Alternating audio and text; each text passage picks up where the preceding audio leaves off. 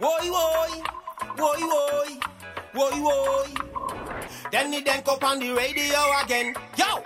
If you wanna smoke free weed, grow board yourself. You need to go plant a seed. Grow board yourself. Make your knowledge increase. Grow board yourself. Grow board yourself. Grow board yourself. Hey, all right. Welcome to episode 95 of Grow Bud Yourself. We have a great show in store for you guys today. Uh, first, we're going to talk a little bit about some uh, some recent news in cannabis. Our interview is with Chloe Villano. She's the CEO of Cannabis Business Awards, among many other things in the space. Uh, cultivation segment features our strain of the fortnight, uh, 10 more tips for beating the heat, and uh, grow Q&A, all brought to you by Sweet Leaf Plant Nutrients, Rocket Seeds, and Excelsior Extracts. So stick around. Episode 95 is coming at you.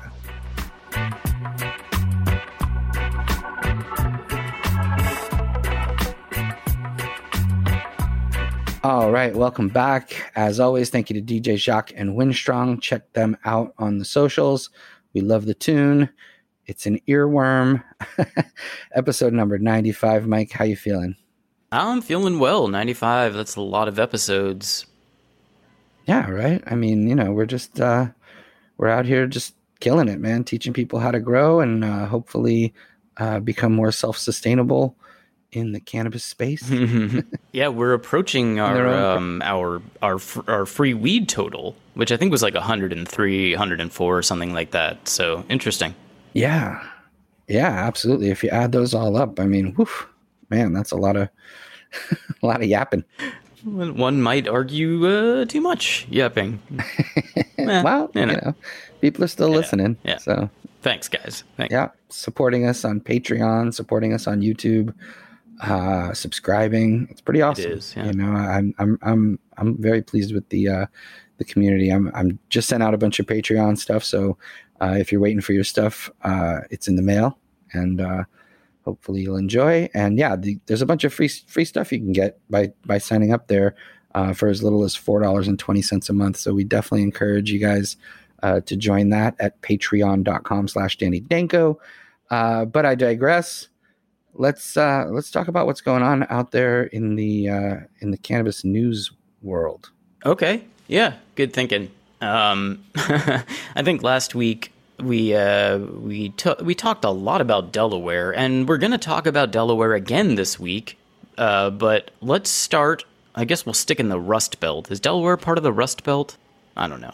I don't believe Maybe so. just out of it, but but Pennsylvania is. So let's talk about Pennsylvania. And uh, people uh, at this point are probably aware that uh, noted fame whore and former television doctor, Dr. Oz, he's running for Senate in Pennsylvania. He's going to be, or wants to be, the uh, Republican senator for Pennsylvania. And uh, he came out this week opposed to cannabis, and he had some very interesting things to say that I thought our listeners should hear. So, um, this is Dr. Oz quoting here There are not enough Pennsylvanians to work in Pennsylvania, so giving them pot so they stay at home is not, I don't think, an ideal move. His uh, essentially, he's saying that that people are going to be uh, just s- sitting around on the couch all day and not working if they uh, legalize pot. He goes on to say, uh, quote, I don't want young people to think they have to smoke a joint to get out of their house in the morning. You gotta give them their mojo, and I don't want marijuana to be a hindrance to that. Huh. He's a dum dum. I'm Team Fetterman. I'm, in fact, I, at some point we got to get uh, Fetterman on on the show. I mean, like we got to we got to get him on the show. He's he's a trip, man. I uh, his his wife is an actual medical marijuana patient, uh, and he is probably the most pro cannabis politician out there, at least at the level that he's at. Uh, and at you know, I mean, he flew a cannabis flag outside the the mansion or the governor. Uh, he, was he lieutenant governor? I believe so, yeah. Right, right. So he like flew a, a, a pot flag, a hemp flag, and yeah, man, I'm Team Fetterman all the way. And Dr. Oz is a dumb dumb. Well, Dr. Oz, I think he's still uh, involved in the primary to see if he could represent the GOP, and he's sort of neck and neck with this Dave McCormick. So maybe this won't even become a, a possibility for Pennsylvania. But uh, sort of, a, I guess, if you're trying to be the Republican representative, it- it's not a bad move. But it seems sort of odd to just start targeting cannabis as a uh, a negative. You know, you'd figure if you're that close, you just need a couple more votes. You might want to bring in some people that uh, that enjoy getting high. Yeah, I mean, I talk about it. It's not it's not as bipartisan in the world as it is in politics. you know what I mean? Like, there's plenty of Republicans that smoke. Uh, obviously, libertarians and people of all different spectrum. You know, political spectrum. So it does seem weird when you've got like 70 to 80 percent of people supporting something, and then uh, politician will, will, will be against it. But I guess he's got to he's got to distinguish himself Right. in some way from Fetterman or McCormick, or you know, obviously he's still in a runoff. Uh, they're going to, I guess, do a, you know recount the votes or whatever they might do. Uh, but either way, whether it's Oz, McCormick, or whoever, uh, I'm Team Fetterman all the way. So if you're in PA, you know, send him a few bucks, uh, and hopefully, like I said, we'll get him on the show sometime to actually talk about uh, what he can do uh, for Pennsylvania because they, you know, they their cannabis program could use a, a lot of uh, a lot of help. Indeed, it could. And not to belabor the point here, but uh, but one more little uh, uh, quote here from Doctor Oz. He's uh, he's very concerned about a quote emotional addiction to cannabis for Pennsylvanians. So yeah, don't get emotionally addicted. Uh, don't just sit on your couch all day not working. Dr. Oz cares about you and the people of Pennsylvania, and he really likes seeing his name in the news. Yeah, and he's not even from Pennsylvania. Right. Like he doesn't even know, spend most of his time in Pennsylvania. Carpetbagging. Yeah, right. carpetbagging. Clearly, just showing up to to run, and yeah, no reason to vote for someone who uh, would infringe upon your rights. yeah. uh, to consume cannabis. Yeah, and that's on just one issue. I mean, I'm sure we could come up with a bunch of different reasons that he's pretty lame and should not be in politics. But uh, yeah, Yeah, that jumped out. So, um, as I kind of uh, mentioned at the top of this segment, we, we need to talk about Delaware again.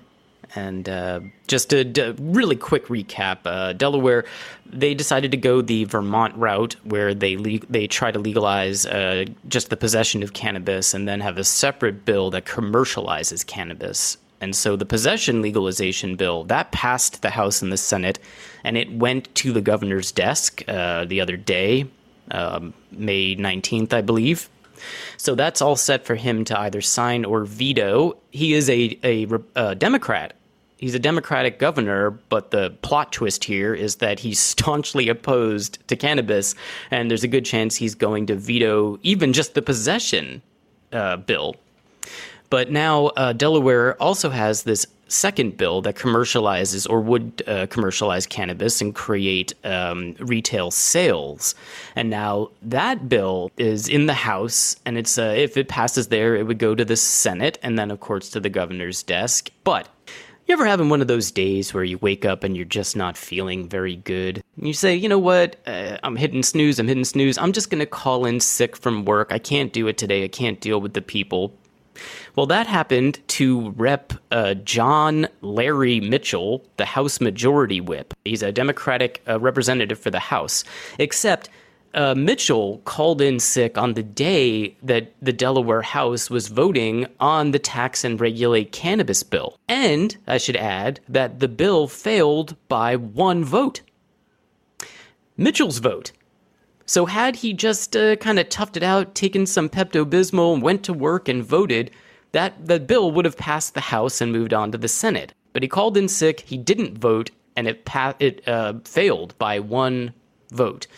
So, um, in kind of an interesting move, it's going to look to people who examine it that it, it lost by two votes. What actually happened was the sponsor of the bill, Representative Ed um, Osienski. I don't know if I'm saying that right, but Ed Osienski, he um, at the last minute he changed his vote from yes to no uh, in order to be on the prevailing side because uh, in Delaware, a, a member of the winning side can uh, can recall a bill for a new vote. So a crafty little maneuver there. They're going to get a revote in the House of this bill, possibly as early as the first week of June, and hopefully Representative John Larry Mitchell will be feeling well enough to show up and the bill actually passes.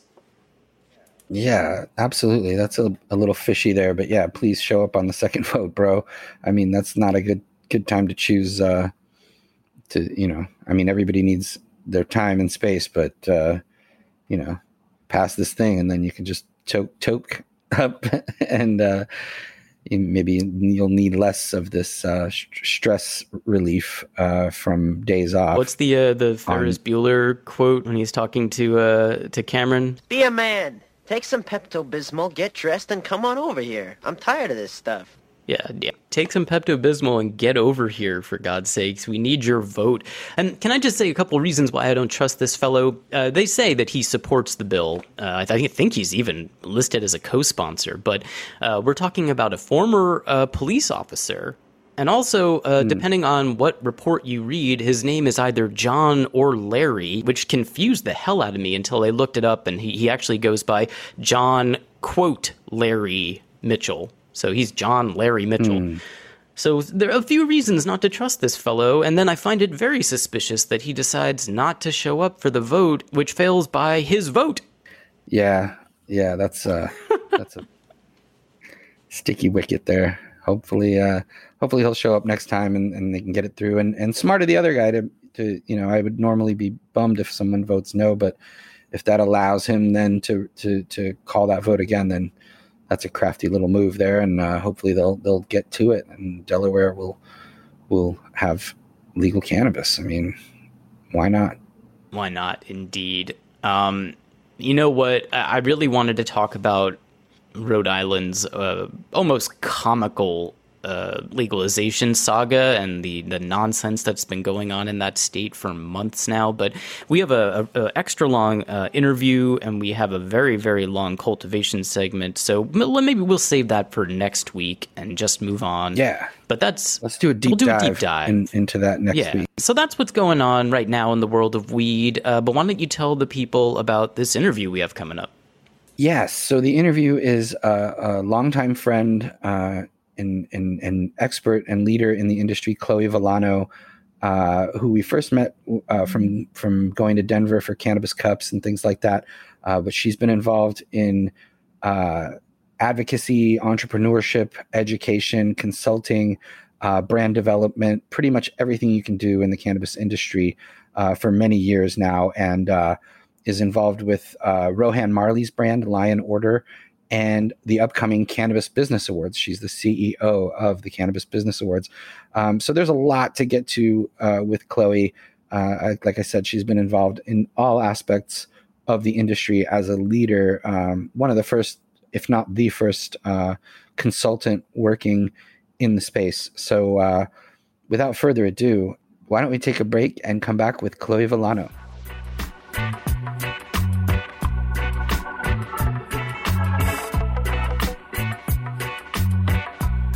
You're a grower or you're thinking about starting your first crop, then you need to know about Sweet Leaf plant nutrients. Sweet Leaf has an incredible line of organic fertilizers and, of course, their legacy line that includes organic and some synthetic fertilizers. Check them out at sweetleaf.com. That's S U I T E L E A F.com. The code DANKO15 gets you 15% off everything at Sweetleaf. That's 15% off their signature line of nutrients as well as essentials like complete indoor hydroponic grow tent kits and grow lights, plus awesome apparel, backpacks, and much more. If you join our Patreon, You'll get access to additional codes worth 20 and even 25% off. Patreon supporters also receive free Sweet Leaf nutrients just for signing up. Sweet Leaf provides all the tools necessary for the modern gardener. Check them out at sweetleaf.com and remember the code DANKO15.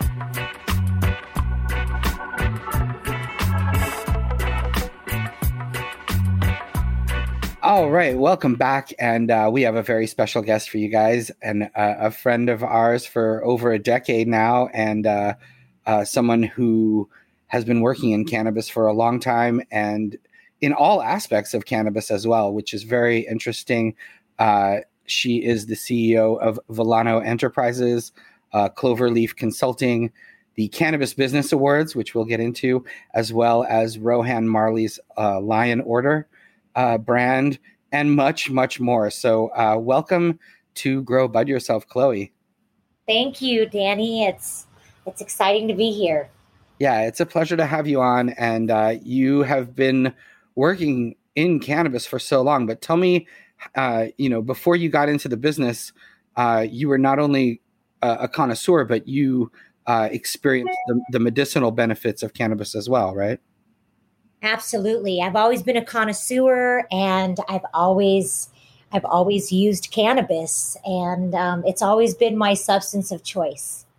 Absolutely. And as far as um, you know, medically as well, you have experience in your life uh, with cannabis as as uh, as medicine. But you launched Cloverleaf Consulting in 2009, um, and I think you're one of the earliest uh, known consultants in the cannabis industry uh, that was able to help uh, people with their businesses, uh, whether it be a lot of different. I mean, it could be cultivations. you were involved in some a dispensary as well uh, with Robert Corry uh, back in the day. T- tell me a little bit about those early days in Colorado uh, and how you got involved in the industry itself. Well, you know, those days, what we always love to call the good old days, right? Where we had that medical marijuana community and we all were in it just because of, you know, our hearts and the right reasons at the time. And, and um, they were just so special back then because we were all fighting and we were still fighting, but you know, there was such a small group of people that truly believed in cannabis as medicine. And, you know, my 14 year old brother got cancer and eventually passed away. That's really what got me, you know, to where I saw cannabis differently, like as medicine, and really even understood my relationship with it deeper is when an ER doctor told me, you know, to give him cannabis. And I said, but he's only 14. And he told me, trust me, give it to him. And uh, I think that was a game changer and really is where, you know, it changed for me at that moment and I got in. Yeah. And so you you got involved in the industry um, as a consultant, but you also uh, founded Clover, Cloverleaf University uh, for educational purposes to teach people uh, that were new to this industry uh, at that time about uh, you know the community, cannabis in general, and basically how to get involved.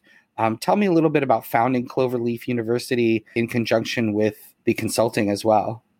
Absolutely. So I was the first cannabis business consultant in Colorado. You know, I, I set up hundreds of businesses and was kind of like that first person that brought the industries together. You know, when I came into the industry, there was really NORML and just some activist groups, and we kind of pioneered that um, you know, setting up these businesses. And I set up some of the biggest businesses in the industry and became, you know, had a very in high demand. You know, my services, they were people coming from all over with suitcases of weed going, you know what? If I could get into this, this is what I do. And, and I hear you can help me. And it was just crazy days being in that situation. And eventually I had so many clients that I said there has we have to train people we, and I was already holding classes on the weekend. And so, um, you know, I said, I'm going to go through the Department of Higher Education because this is a real industry. We've legalized marijuana in the state of Colorado. We made $700 million our first year, 900 million our second year, and 1.5 billion our third year. I mean, we had to start training with 10,000 employees. And so um, I've eventually, uh, in January of 2013, received accredited approval through the Department of Higher Education's Private Occupational School Board for Cloverleaf. Yeah, yeah, absolutely. And you mentioned that the, uh, some of the businesses that you helped uh, as far as uh, consulting for, developing, uh, performing due diligence for, uh, and getting them started. Uh, we're talking about dispensaries, cultivation facilities, edible kitchens, all types of different brands um, that you were able to bring to market and help companies uh, that are actually now several, many of them uh, big uh, companies in the industry, and at the same time, uh, you know, speaking and uh, judging cannabis cups with us, and yeah. Uh, all kinds of other stuff. I mean, you've just been involved in basically every aspect of the industry and the community, of course, because you've been involved on the activism side and the educational side as well. Um, so yeah, tell me now uh, a little bit about the Cannabis Business Awards because you're now celebrating a decade, uh, and it's the 10 year anniversary of the founding of the Cannabis Business Awards, and you have a big event coming up as well.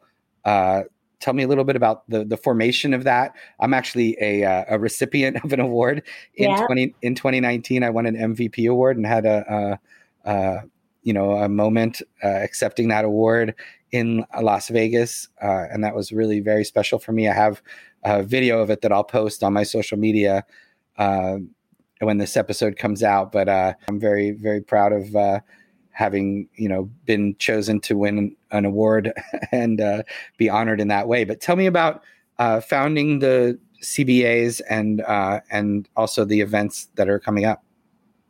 You know, it was being in the industry as early as I was. You know, by the time we hit even medical marijuana, right? You know, 2010, we were writing this legislation. I mean, we had already been going hard since 2007 and activism and you know really we're activists and so we have the heart for this we're not in the winning business we're in the fighting business and it just seems like it's always a fight and so by the time 2012 came and we actually passed amendment 64 we had already been fighting for many years. You know 2007 getting beat i mean we were tired then right? And still ready to rock at the same time. And so you know, this industry, when it was so different back then, even in like the legal side, because taking clients, you really had to take them by the hand and walk them through every piece of these licenses in order to transition them. And that's why so many consultants could never do it. And I really pioneered that merger and acquisition process and was like kind of the only one that was able to sell those licenses. And it was because of my prior experience with, with mergers and acquisitions and knowing how to, to close the deal, right? Because it just was so different. And so it was just such a fight. And there were so many mom and pop shops and so many people who had done incredible historic work in the industry, but would never be recognized and no one would ever know their stories. And these people would tell me their stories in my office.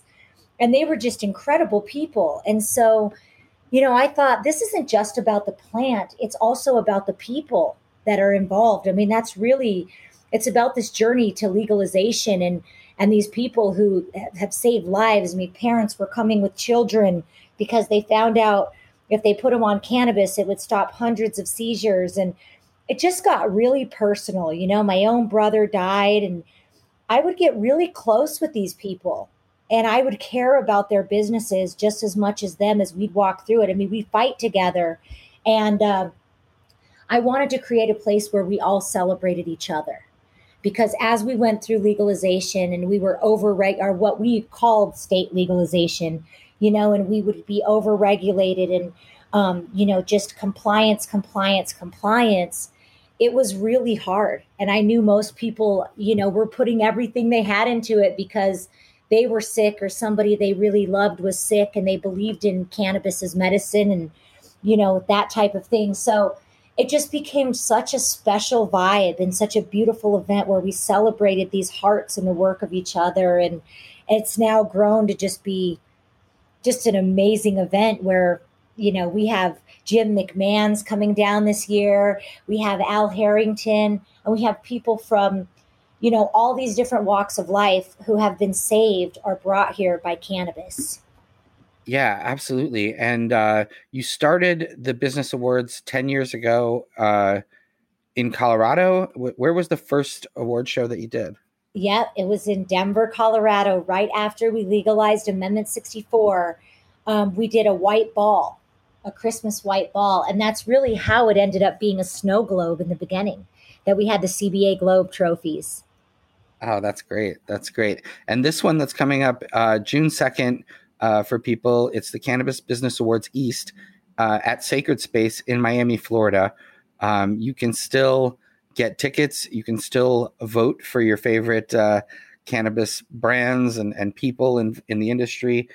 And uh, yeah, tell me a little bit about Lion Order as well. This is Rohan Marley, uh, who is uh, one of the sons of Bob Marley.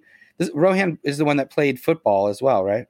Yeah, he actually played with uh, Ray Lewis, The Rock, and Right. and uh, Warren Sapp for the University of Miami. back and so it was kind of this like all-star football team and then you hear you have bob marley's son who's just an athlete you know he's the one that's that's kind of has that blood so it was a really it was a really cool time in history and it's really when he started the vision of lion order is um, with warren sapp and, and those guys in the locker room they would all say lie in order. So and that's and that was of course his vision which turned into the brand which we just launched in detroit on 420 that's amazing. Yes absolutely. And you're also uh, on the rolling stone culture council. Um, tell me a little bit about what that's all about uh, and uh, what you're able to accomplish there you know i'm a big fan of rolling stone it's been really interesting because you know I, I, I say I've, I've written a lot of curriculum. I've written hundreds of contracts. but when it comes to, you know, being able to voice our platform in cannabis and our truth, we, we don't really have that, right? And I've wanted to do this series called Drug War 2.0, which I've started. My first article is going to be published here with Rolling Stone shortly. And it talks about legalization. And, you know, even though Colorado was first and we really pioneered this, it, we were scared too, right? You know, we, we fought everywhere. I mean, if you think about it, we had guns, gay rights, and weed all in the same legislative session. So we had a lot of different opinions and things, you know, people felt very strongly about a lot of things. It was very stressful on our legislative board, right, going through cannabis and and something that they never really understood before. And so um, you know, I wanted to be able to share my experience and my voice with other communities that want to legalize, want to set up businesses and you know maybe we we will help smaller businesses. We can open up markets and understand how to really create a business that will flow and and be a good industry. So when they asked me to join i said well you know as long as i have a voice here i, I would like to to have a platform to publish it. So i chose i chose them. Yeah, yeah, no, absolutely. That's amazing, and uh, and they reach a lot of people that you know we're we're constantly uh, kind of preaching to the converted. We speak at uh, cannabis events to other uh, you know cannabis curious people, but uh, I think Rolling Stone has a platform within the music industry and and politics to sort of reach out, uh, which I think is something we as an industry could do more of. Um, as you know a recognized expert in all these different aspects of cannabis industry community uh, equality what what are your thoughts on uh, on sort of where we should focus our energies now uh, whether it be uh, banking uh, social equity programs ways ways that we can basically make sure that uh, our industry maintains part of what made us you know our culture and community mm-hmm. well you know it's funny because the, you either have these states who like overflow the businesses like oklahoma or you have these vertically integrated monster licenses that only the very rich few groups can win right there's not a lot in the middle and uh, you know i think that we need to start by having systems that work because you know i always i always say like if you overtax businesses, you're just going to push it to the black market. And when I speak to these legislatures, I say, name one time in history taxes have ever gone down. And just now, the cultivation taxes are going down in California. So, it's, is the fat lady singing?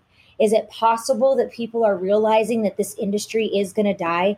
And, and the sad fact is, is so many of this industry, half of it has to go out of business for the other half to work in so many of these markets where they flooded it where you see colorado is now after we, we you know we had this huge 10 year mark we hit over 12 billion dollars in sales.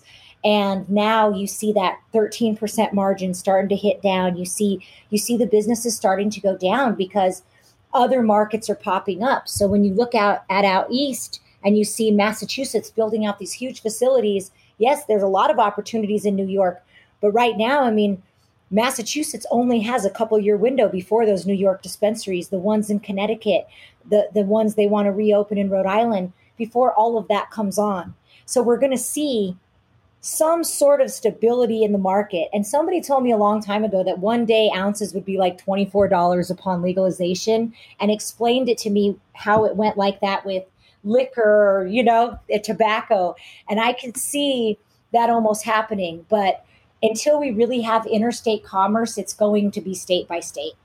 And I think you're going to have those states like Florida with Trulieve making $995 million last year. They're not even rec yet.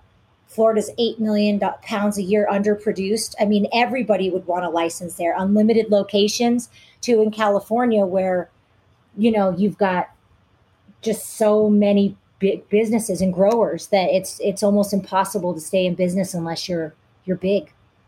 Yeah, absolutely. I'm I'm just hoping to see uh, some kind of way where there's like farmers markets where we can go and and just purchase homegrown cannabis from local farmers if if the, if we so choose. And maybe those will be more than twenty four dollar or twenty eight dollar ounces. And I'm willing to pay a little extra um, for that. You know, I just want to. I, I hope there's room for that. You know, where just like we go if we want farm fresh produce or eggs and whatever it might be. Uh, you know, we can choose to go to a co-op or a farmers market or be part of a, you know, a, a cooperative of some kind. I, I just I'm I'm hoping that there's room for that because uh, it can't just be all Apple stores, right? well, you know, the, if you look at if you look at alcohol, right, and, and we never know if it's going to hit twenty four dollar ounces, but but at this point, it is interesting to watch, and I think you know alcohol has dry communities where they don't allow you know certain type of alcohol. They also have craft breweries or places where people get together and can sell you know their craft beers or things like that. And so as we get more accepted i think that those type of parts of the industry will flourish too. That those it's not going to die in this community and just be apple apple. But you know maybe the liquor store type they will have those type of you know big liquor store dispensaries or whatever as well but it's you know, I don't think you're ever going to kill a craft market, especially with something as spiritual as cannabis. There's a spiritual component to this plant. And I think, you know, when people really disrespect the spirit of them, they don't really make it in this business, no matter how big they are. Yeah, that's uh that's something, you know, that that's really important for people to understand. I think it's like you got to kind of be a true believer uh in for for for longevity. I mean, people jump in and out um, but it, for the, the people that I see that that are successful, uh, and and you know they they they deal with all the aspects of it: the industry, the community, the culture, uh, business, uh, spiritual side, all of it, and and so it, it's meaningful to them. And uh, but you know, let's enough about like business and and community. Let's actually talk about cannabis. Um, and I know you're you're a huge connoisseur. Uh, mm-hmm. We've smoked many times together. Uh, what are what are some of the strains that you're you're enjoying these days, or, or maybe some of the concentrates uh, that are out there as well that you're really uh, digging uh, most recently? Well, I'll tell you what that strawberry banana concentrate that stuff that is unreal. I I'm I'm with sativa, you know, and I know we're going into these terpene profiles, but I work a lot, so I'm normally smoking sativas. You know, Durban Poison is one of my favorite. Bruce Banner, those type of sativas. But then I've been spending a lot of time in California, and so and everybody out there only smokes OG. I feel like you know, right. So I'm smoking so much OG, it's almost turned like sativa feeling for me. That's interesting. And it makes me so creative.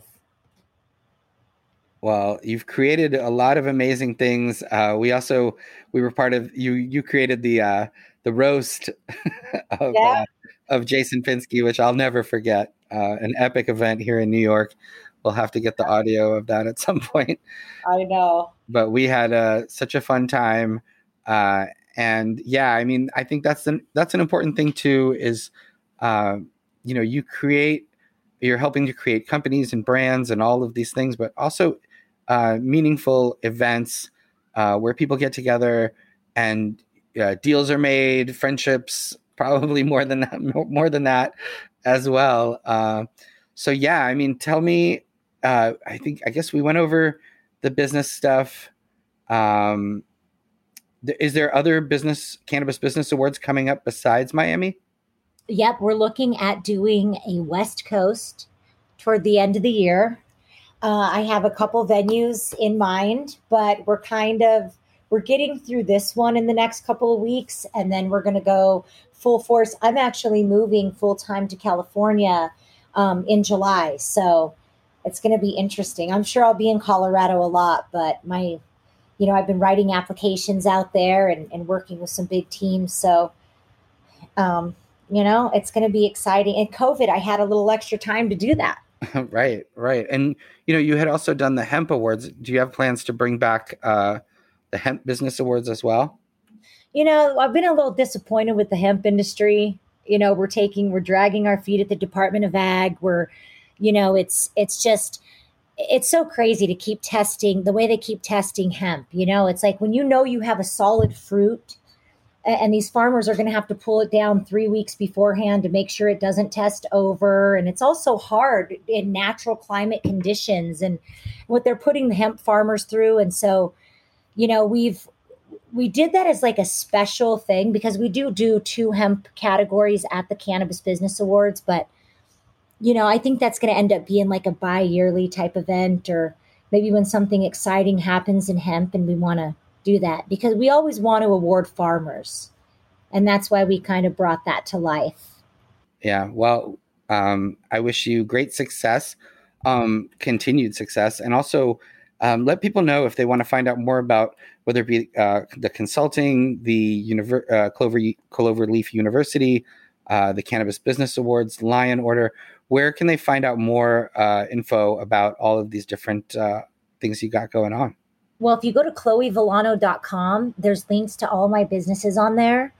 Um, you know, cannabisbusinessawards.com and cannabisbusinessconsulting.com and cloverleafuniversity.com. But like I said, they're all under my chloevillano.com. If you if you get confused, you can find all of my business profile on there. Awesome. Awesome. Well, thank you so much, Chloe, for being on the show. Uh, it's been a long time coming. I've been trying to, I've been hoping to get you on, and uh, I want people to know the event is coming up in uh, June 2nd in Miami, and you can still vote. Uh, you can actually vote for Leaf uh, magazines, which uh, myself and Mike G are a part of as a media media brand, which I highly encourage you to do. and yeah, uh, any any sort of final words you have for uh, the listeners here, our uh, cultivation people out there in the world?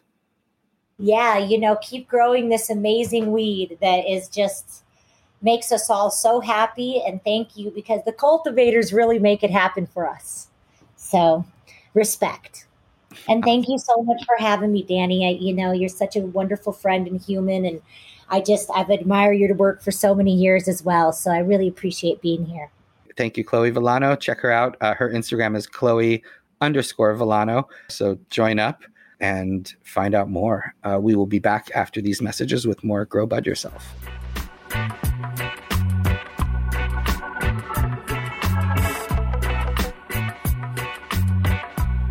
If you're ready to start your own home grow, you're going to need some seeds. Fortunately, our sponsor Rocket Seeds has you covered. You can find seeds for hundreds of high quality cannabis varieties at rocketseeds.com, including many of our strains of the fortnight. Rocket Seeds boasts an incredible inventory of quality tested cannabis seeds. Whether you're looking for feminized, autoflowering, regular, CBD, or fast version seeds, Rocket Seeds has it all. Plus, Rocket Seeds ships internationally and discreetly and provides excellent customer service. And as a special promotion just for our listeners, you can use the code GBY10 to get 10% off your order at Rocket Seeds. So follow at Rocket Seeds on Instagram. Remember to tell them Danny sent you. And check out rocketseeds.com today and get growing.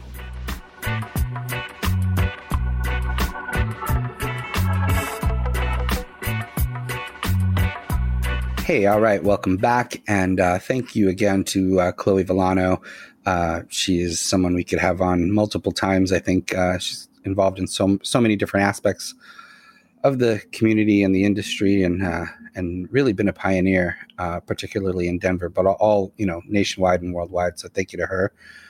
Um, we are now in the cultivation segment, and I do believe it's been at least a fortnight. and yes, this is a fortnight. And yes, this is a fortnight. Strain of the fortnight. What do you got for us? Uh, what do you got for us this week? Strain of the fortnight. Strain of the fortnight. There it is. That's the song. Thank you, Gunja Gonzalez, for creating that for us. And it is it has been a fortnight, probably a little bit longer. What uh, what do you have for this strain of the fortnight? Yes. So this strain for the week, uh, or for the fortnight, I should say, is Face Off OG. Um, this is an archive seeds strain. Uh, we've featured them a number of times. A great uh, seed bank in Oregon. Would love to get uh, the doctor on here sometime soon. So I'm working on that.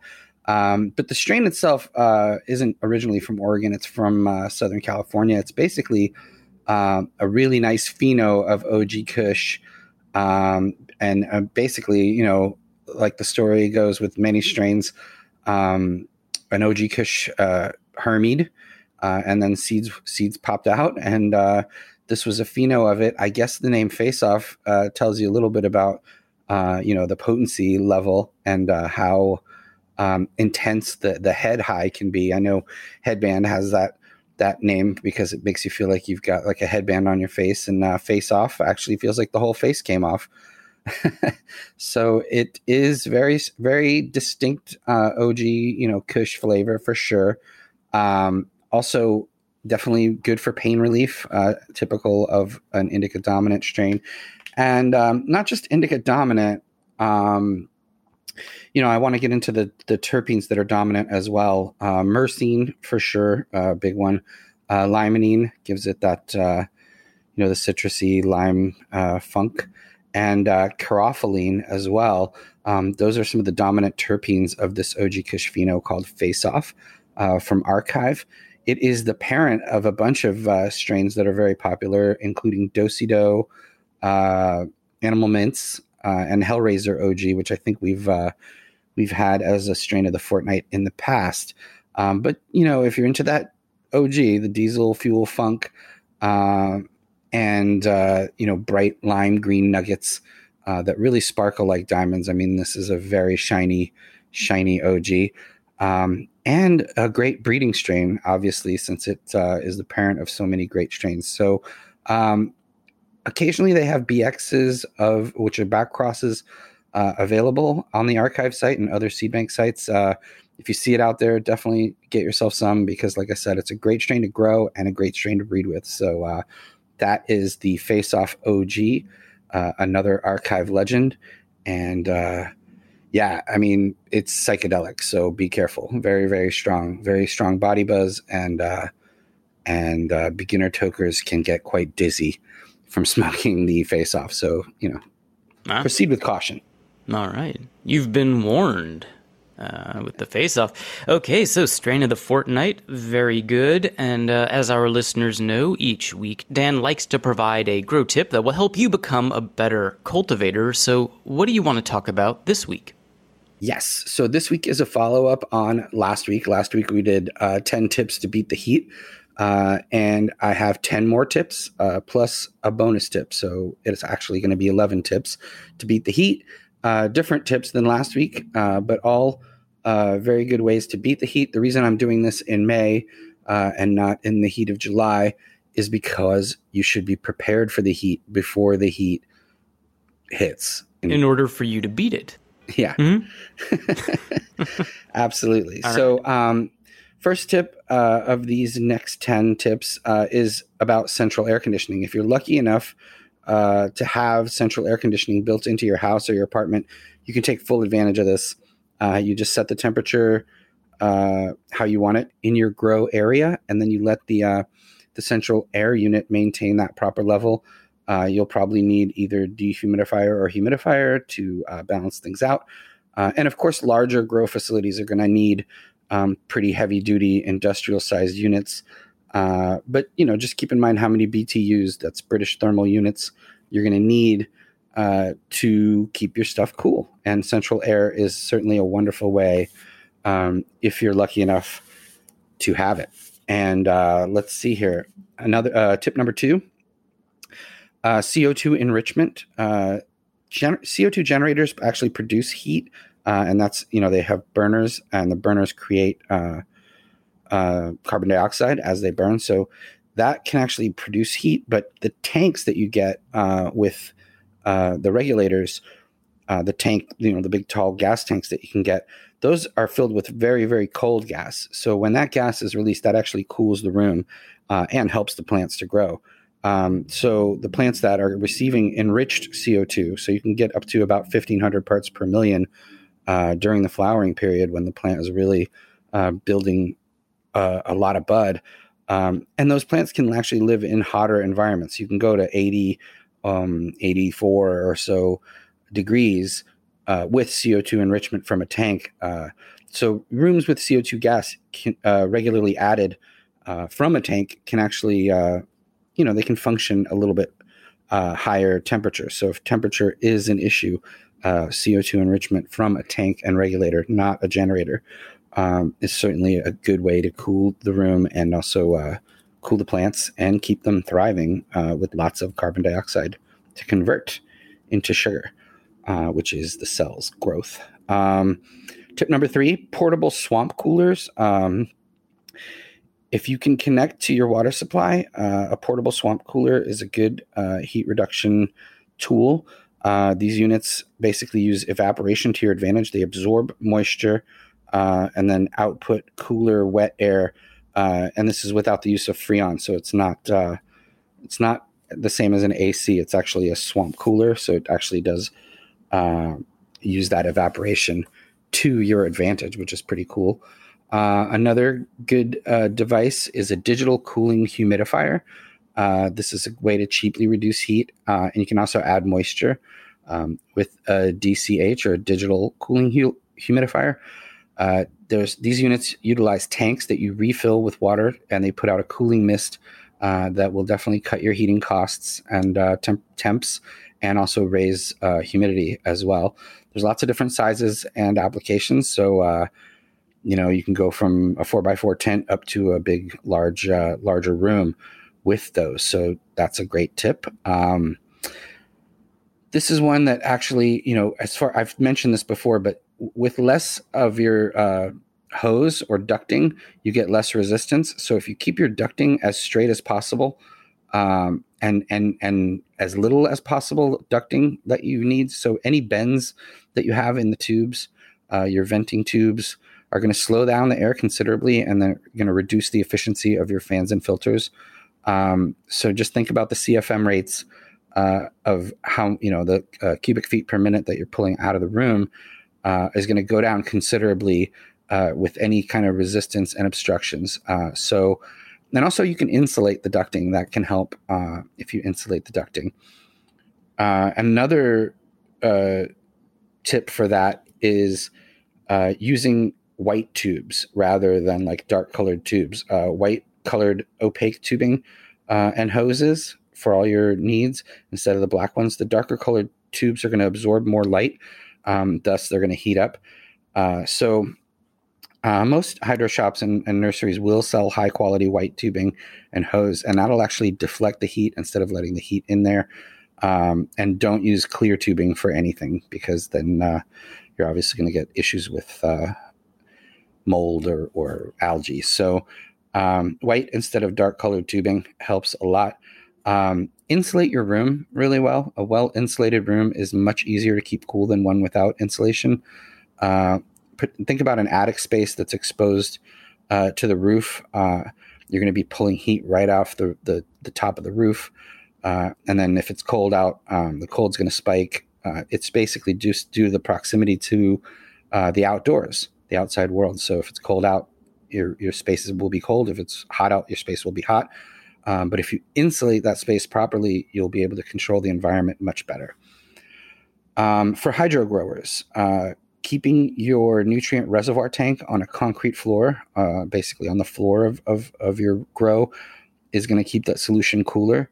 because uh, water conducts cold as well as heat. So uh, a reservoir that's sitting on a basement floor will reduce the water cooling costs. If you have uh, um, you know pumps obviously inside the the reservoir, that's going to heat up the water.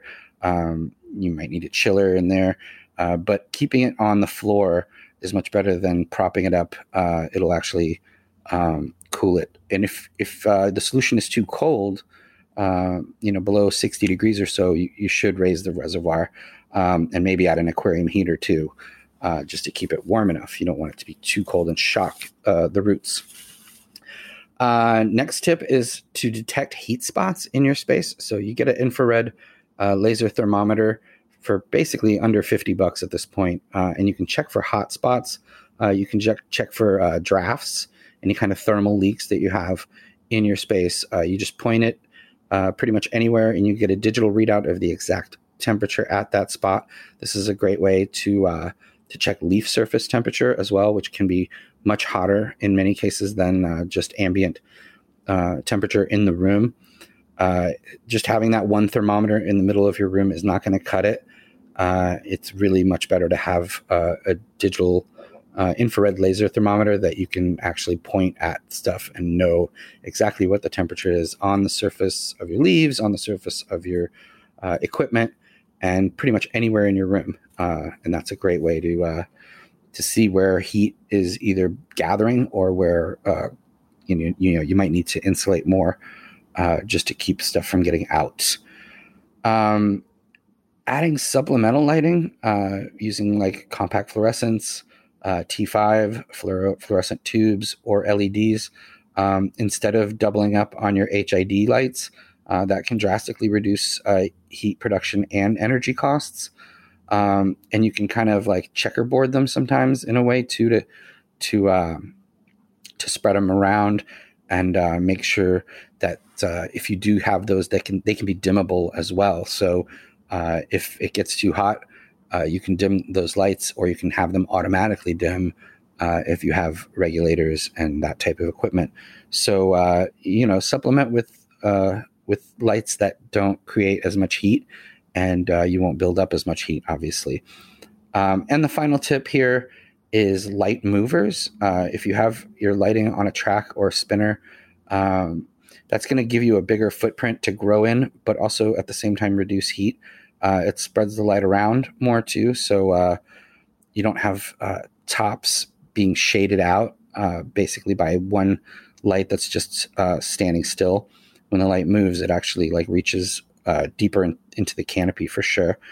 Um, it also allows you to lower the bulbs a bit, um, which will actually improve the amount of lumens that you're receiving at leaf surface or canopy level. So um, light movers are great. I'm not a big fan of the spinning ones personally, uh, but I do like uh, the track ones uh, that just kind of go back and forth. Uh, that's a good way to increase your growing footprint without uh, adding more light and also reducing the amount of heat and spreading the light up around a bit. So that is the uh, 10 more great tips to beat the heat uh, for this week, and uh, hope you guys enjoy. And uh, you can employ some of those in your grow to uh, beat the heat when it starts to get hot. I mean, we're talking about 90 degrees here in New York uh, in the next couple of days, so the heat comes fast, and it's it's best to be prepared. All right, there you go. Tips for beating the heat in a two part series. So there you go. Good stuff, Danko. Uh, okay, so we have reached the point of the show where we answer some questions from our listeners. And if you have a question you would like answered on the show, uh, get in touch with us. Our email, as always, is info at growbudyourself.com. Uh, let's jump right in here with our friend Gunja Gonzalez. All right. Creator of the uh, Strain of the Fortnight uh, theme song. So, Gunja writes Steer, Danny and Mike, uh, what is your stance on schwazzing, Danny?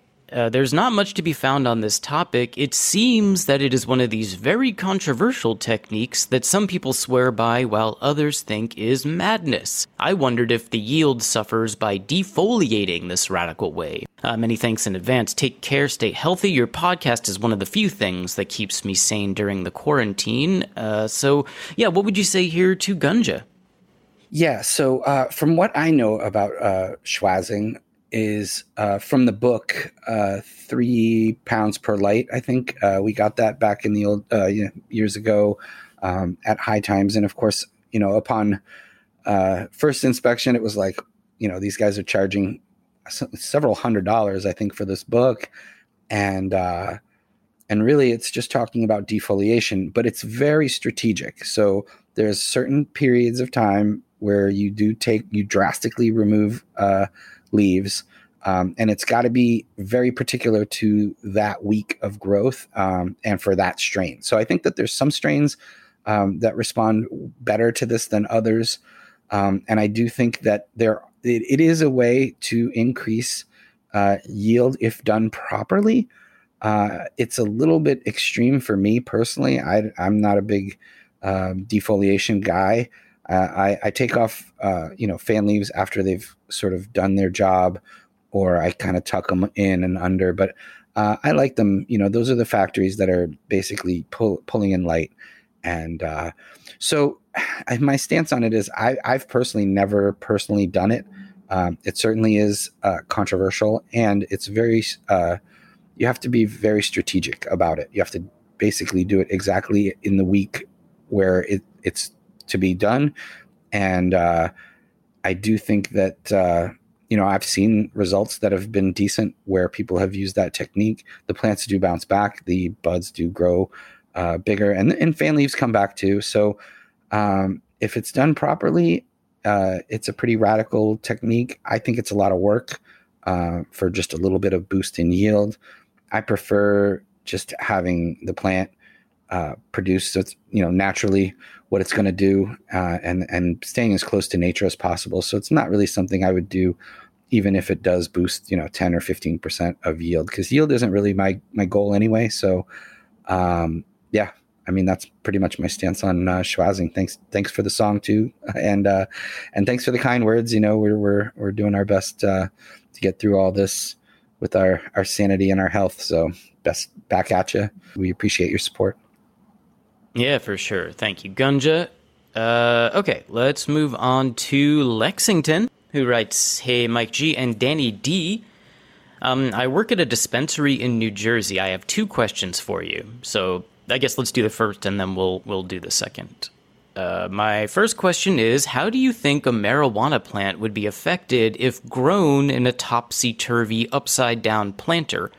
The light source would have to be on the ground, but I think it would be an interesting experiment. Maybe one of your listeners will try and get back to us, uh, since we don't have home grow in the garden state. So um, let's do that first. What are your thoughts there for Lexington? Yeah, uh, the topsy turvy uh, growers basically uh, are upside down. This is a way that people uh, grow tomatoes, basically, uh, in these hanging planters, and it, they basically kind of grow upside down. I mean, they grow out and then down.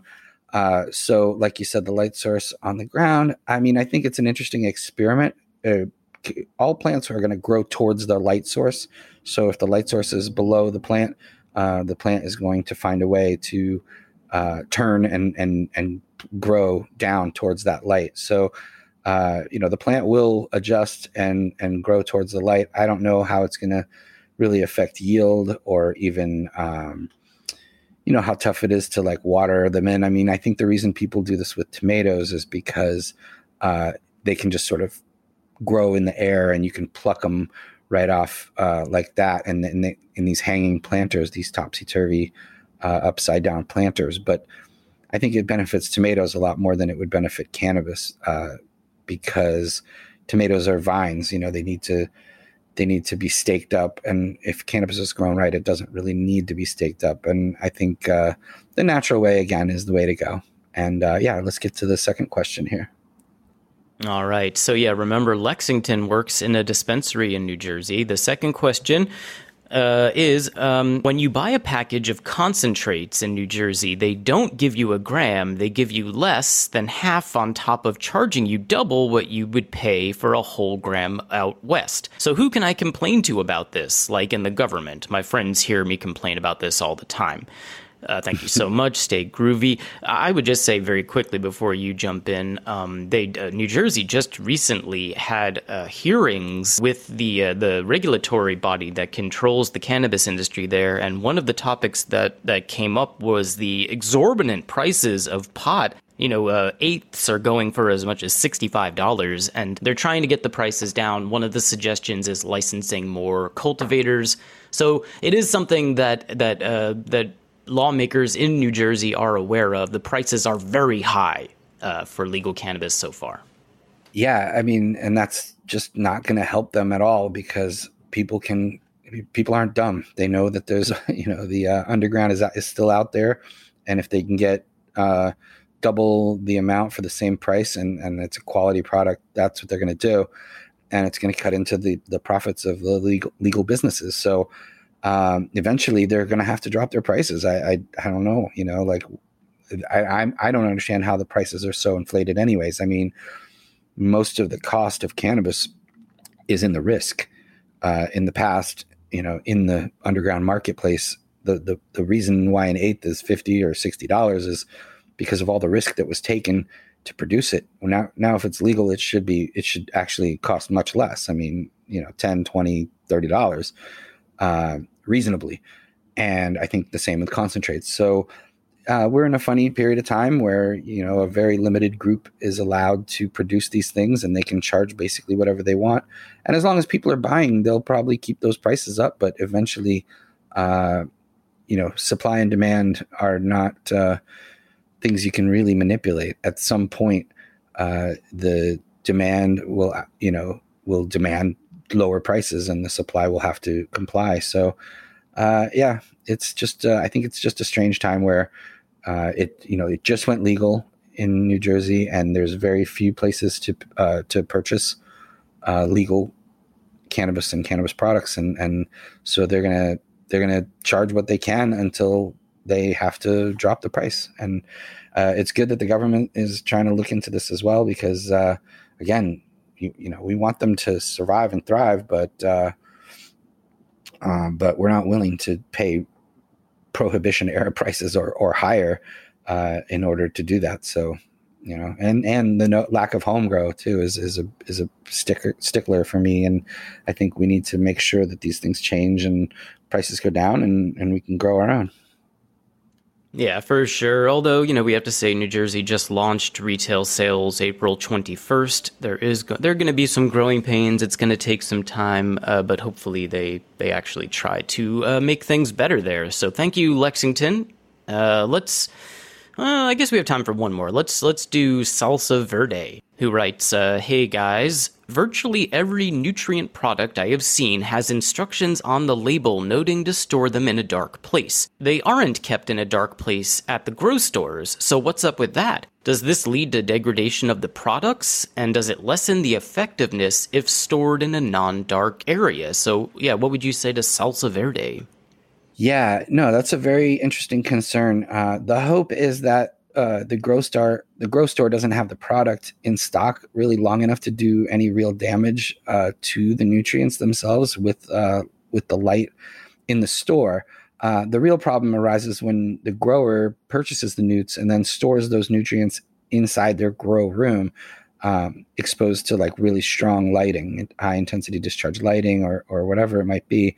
Um, I've been in a lot of grow spaces where you know fertilizer bottles are, are on a shelf right there in the grow space, uh, and that will degrade those nutrients quickly in that type of scenario. Um, and the best kind of grow shops are going to have display bottles out, you know, on the shelf, and then they'll go and get you your bottles uh, from a dark back room. Uh, but those type of shops are few and far between. Um, your best bet is just to ensure that you're purchasing a fresh product, um, something that hasn't sat for months uh, on a store shelf under fluorescent lighting, or you know even worse, sunlight. Like if it's in the window of the store um, and the, the, the label's a little faded or whatever it might be. Um, and you can also ask the clerks too. Hey, do you have sealed boxes of these in the back? I'd love to get a really you know fresh. Um, you know, fresh, fresher version than the ones that are sitting out here. And a lot of times, if you ask nice and you're you're, cool about it, uh, they might be able to go and get you like a fresher uh, set of newts. So, uh, and then once you get them home, uh, just store them in a cool, dark place, and uh, that way you'll have the best longevity uh, for those newts, and you can use them sparingly and, and not worry about them going bad. All right, there you go. Um, so, thank you, Salsa Verde. Thank you to everybody who wrote in this week. Uh, we are going to take another question over on Patreon. That's going to be about pH balancing for outdoor grows. Uh, but thanks to everyone who wrote in. If you have a question, email us at info at growbudyourself.com. Uh, what do you say we take a little break, come back, and wrap this one up? Let's do it.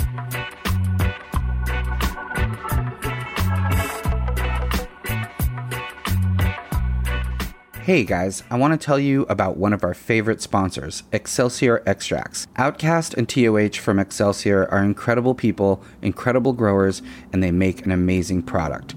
Their THC infused pain rub is made by patients for patients, and it provides powerful relief from pain. This product was developed to treat Outcast's chronic pain, and trust me, this is a super potent topical that really works.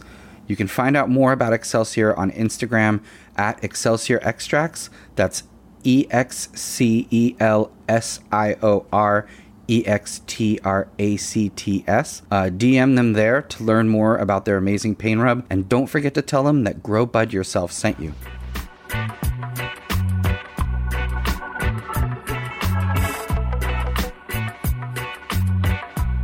All right, welcome back, and it's time for the wrap. Do not delete or stop listening. There's very important information to come, including uh, please sign up for our Patreon page. We've got, I think, around 65 people there. Uh, you can sign up for as little as $4.20 a month. Uh, if you sign up, uh, you everyone gets a lot of cool stuff, but the higher levels that you sign up for, the more free stuff you get, including a uh, signed copy of my book, uh, sweet leaf nutrients, all kinds of stuff, gear from them as well. And yeah, please sign up. Uh, we we would really love to build that community up.